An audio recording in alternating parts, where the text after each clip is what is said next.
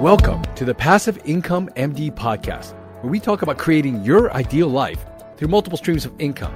I'm your host, Peter Kim. If you enjoy hearing about this stuff, make sure to hit subscribe so I can bring it to you every week. Now, let's get on with the show.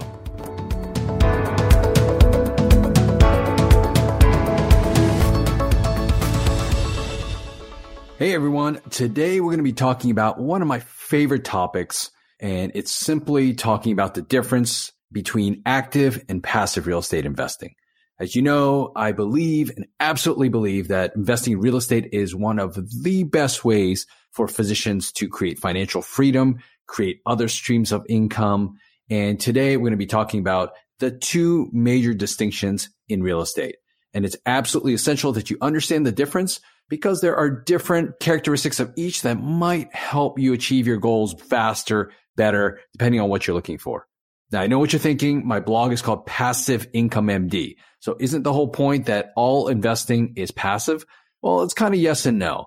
I mean, it's all kind of a graded scale. There's a range. It's not all exactly the same amount of active versus passive. However, I believe that all of real estate is, if anything, under the passive income side. The reason I say that is because when we're working in the hospital on our practices, the amount of time that we put in is essentially proportional, most likely, to the amount of income that is produced. The difference in real estate is that you're able to leverage your time, your energy, your capital. Yes, in the beginning, it might be a lot of work. And just like any other investment, there is always work up front, whether it's putting in sweat equity or putting in time to do the proper due diligence. Everything is done up front, but it scales later on the benefits continue way later than your initial investment of time and energy. And the reason I'm investing in real estate is not because I'm looking for another job. I have that. I'm a physician. I'm an anesthesiologist and I enjoy what I do, but I don't want my income and my life and how I spend my time to be reliant completely on that. And for any of you who have been in medicine for a while, you know the direction it's headed in. And I absolutely believe that if you are not making changes now, in five, ten years, you're absolutely going to regret not having taken action earlier. Okay, so now we're going to get into the topic of active versus passive real estate investing. For some of you, you might not be familiar with those concepts. Now, the whole concept of real estate investing from this active to passive thing, again, it's not black or white, meaning that there's a continuum and it's important to know what's on this continuum from active to passive, what it means, and what are the different ways to invest. Now, the key distinction is that when you're an active investor, what I mean by that is that you are a landlord. It means that you actually own the property.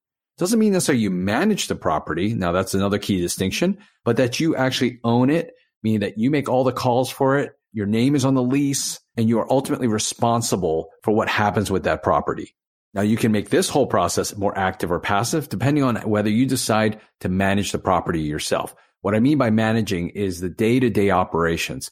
Do the tenants need something fixed? Do you have to collect rent? Are you figuring out all the optimal ways to improve the operations of the actual building on a day to day basis? Now, I know some physicians that do manage their own properties.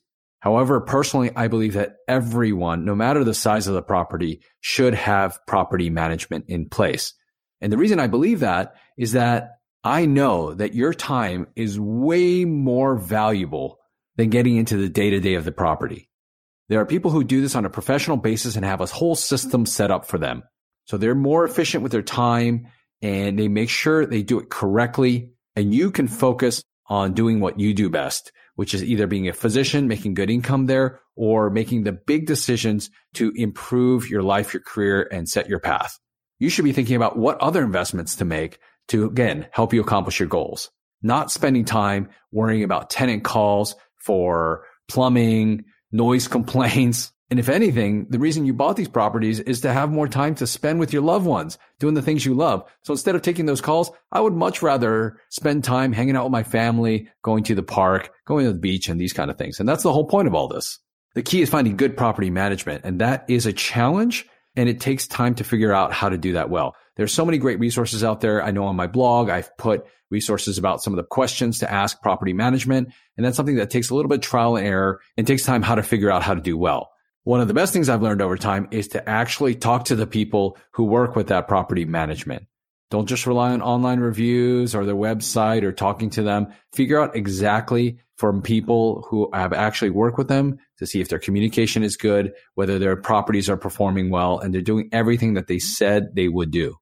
Now I'm going to talk about passive investing and then we'll go into some of the pros and cons of each. Now, what is considered in the passive real estate investing camp?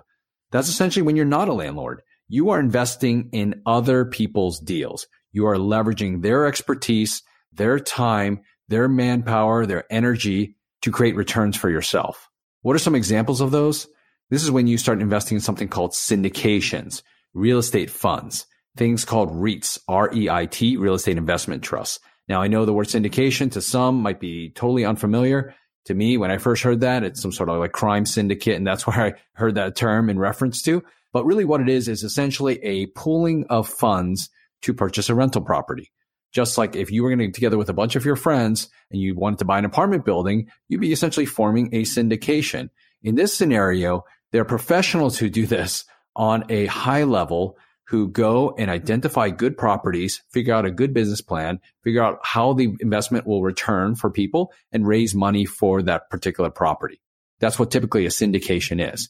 Now, a real estate fund is typically made up of a basket of syndications, meaning that you go out and you invest in a fund manager or operator. And what they do is with that capital, they just decide to go buy a bunch of these apartment buildings, put that together, and you're able to invest in multiple properties through one investment. And when it comes to REITs, the difference here is that you don't necessarily have ownership of the property itself. You are buying ownership of the company that goes out and buys these properties. It's a slight distinction, but it's almost like owning a stock of the company itself that goes out and buys rental properties. Whereas in a real estate fund, because of your investment, you're owning a share in all of these apartment buildings. Slight distinction, but important to know because it changes some of the tax benefits, the returns, and things like that. But that's a topic for another podcast. Some of you might have also heard the term crowdfunding, and you might wonder where that plays into all of this. Crowdfunding is kind of a catch all phrase. It's essentially all about access to some of these deals. What happened in the past was that essentially you needed to know somebody to find out about these syndications, funds. A lot of it was done behind closed doors. It's about who you knew and the SEC guidelines dictated that to really pitch these investments or to actually promote some of them, you actually need to have a personal connection to the person you're promoting it to. But back in 2012 or so, some new legislation came about, which changed all of that and allowed operators or sponsors to go out and promote on a larger level, to do it online to essentially get funds or investments from the crowd out there. And that's why it's called crowdfunding real estate. And so all it is is access to a lot of the deals that previously you didn't have access to unless you knew somebody. I mean, if you're interested in what some of those platforms look like, I have a mm-hmm. great list on my site that you can just look up the best real estate crowdfunding sites. Now let's talk about the pros and cons of active versus passive real estate investing. Let's talk about active investing. One of the benefits and pros of active investing is the amount of control that you have. You actually own the property so you can make all the major decisions. Do you want to do some rehab? Do you want to fix it up? Do you want to color it a certain color? Do you want to change the name of it? Do you want to hold on to the property? Do you want to sell it? These are all your decisions to make when you actually own the property yourself. And some people relish that control and it's important to them. Now, when it comes to some of the taxes as well, some of the greatest tax benefits come from actually owning the property itself you have some flexibility over how to take some of those tax benefits, whether you want to defer some of those tax benefits, whether you want to exchange that property into another property and take advantage of some of these exchanges and things like that. So you have the most control over all aspects of this investment. The downside of active investing is really the time that it takes to actually take care of this property. You're putting a significant amount of time thinking about it, optimizing it, putting in the work to figure out, hey, what is the best way to run this property to optimize my return? And I don't want to minimize it. It takes a lot of time. But again, the return potential, the control is what you gain from having that. Especially if you're a little early on in the investment game, you don't have a lot of experience, but that takes time to learn. And that's one of the benefits of having a property yourself. You get to learn as you own that property. But the downside to that is that you may not have the experience to really make this the most out of this investment the burden of knowledge rests completely on your shoulders and definitely the responsibility is there. It's also possible that you might be a little bit more exposed in terms of liability, but making sure you have good asset protection, lawyers on your side, making sure you have good structures and insurance will help minimize that risk. Now let's talk about passive real estate investing. One of the greatest benefits is the time involved. When you're an active investor, you are in it from day to day, especially in the beginning. Once you hand it off to property management and the property is performing pretty well, you're probably putting a lot less time into it, but it does take some time to position the property and get to that place. When you do passive investing, all of the work is done up front to figure out who do I invest with. You should put in the proper due diligence. Learning how to do that appropriately does take time. It does take experience and it's something that you shouldn't take lightly because once you're in these investments, you're on the ride typically for the total term and life of the investment. But again, that's concentrated up front, figuring out how to do that proper due diligence. Because once you invest, honestly, all the decisions are out of your hands. And really, there is no more time commitment expected from you. You just sit back and wait for distributions to occur. And now your time is freed up to do absolutely what you want to do with it. Another thing is that you're able to rest on the experience of others. You're investing in a company or a person or an operator who has hopefully done this and understands how to do this on a high professional level. You're able to leverage their experience for your investment. Some people will say, Hey, I'm a physician. I want to do what I do best and create income. And I want to take that money, give it to somebody else and let them do what they do best to work on that investment while I can sit back and let that capital go to work and continue to grow. Some of the downsides to this type of investing is really lack of control. Like I mentioned, once you make that investment, you're basically on the ride for the life of that investment. You don't really get to say what happens with that investment. Do you want to sell it? Do you want to get that money back? And that sort of thing. You're pretty much locked in. So when it comes to something called liquidity or being able to quickly convert that investment to cash, that's not really a possibility. You have to be okay with saying that, hey, whether this takes three years, five years, seven years, you're going to just be able to sit and be patient during the life of that investment. And that's an expectation that you need to have on the front side. It's also known that you're going to pay more in the way of fees. And that's because you have somebody else who's managing this investment.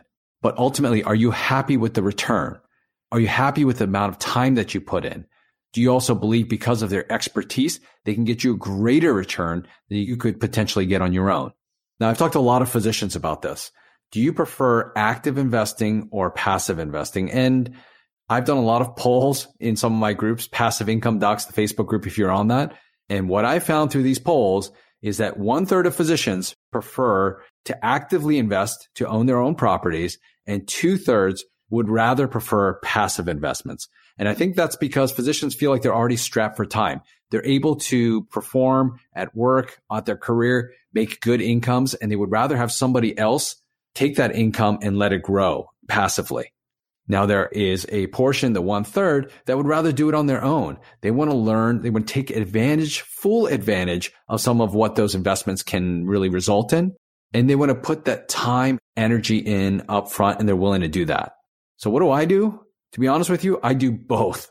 I have my own properties as well as I actually invest quite a bit in other people's deals. It kind of depends on what is available to me at the time. I actually like the diversification of having both. That's something that I guess I didn't mention before, but sometimes when you're able to passively invest, you're able to invest 25, 50,000 instead of putting quite a bit more into buying your own properties, you're able to spread your bets a little bit and have multiple investments, especially when you invest in some of these funds. The moment you invest in that fund, you might have 10 to 12 apartment buildings or small shares all across the area, all across the country in different sections and markets and have that instant diversification. That's one of the greatest benefits of being able to invest passively. So I like that benefit as well. And so that's why I do some passive investments, but I do like to own some of my own properties so that I have the control and can decide what I want to do with those investments. So I think it's essential for physicians to actually learn about both sides and utilize both in a way that helps them accomplish their goals. Figure out what you enjoy doing. Do you like rolling up your sleeves, getting in there, but maybe you don't. Maybe you'd rather have that time. You spend that hour in the hospital and you rather get that money going so you can kind of spend that time with your family. It's all up to you. And the only way you can figure it out is to do it on your own and try.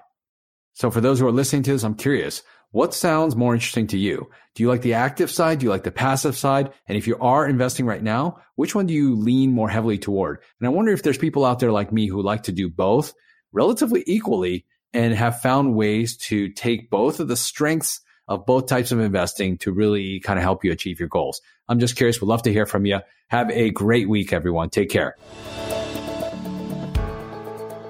Enjoy the show? Let me know by dropping a review in the podcast app you're listening to us in. And if you haven't already, make sure to hit subscribe. Are you part of our community yet? Join thousands of physicians who are also on this journey to creating their ideal lives through multiple streams of income. You can join us on our Facebook group, Passive Income Docs, and you can always learn more at our website, passiveincomemd.com. Thanks again for allowing me to be a part of your journey. See you next time.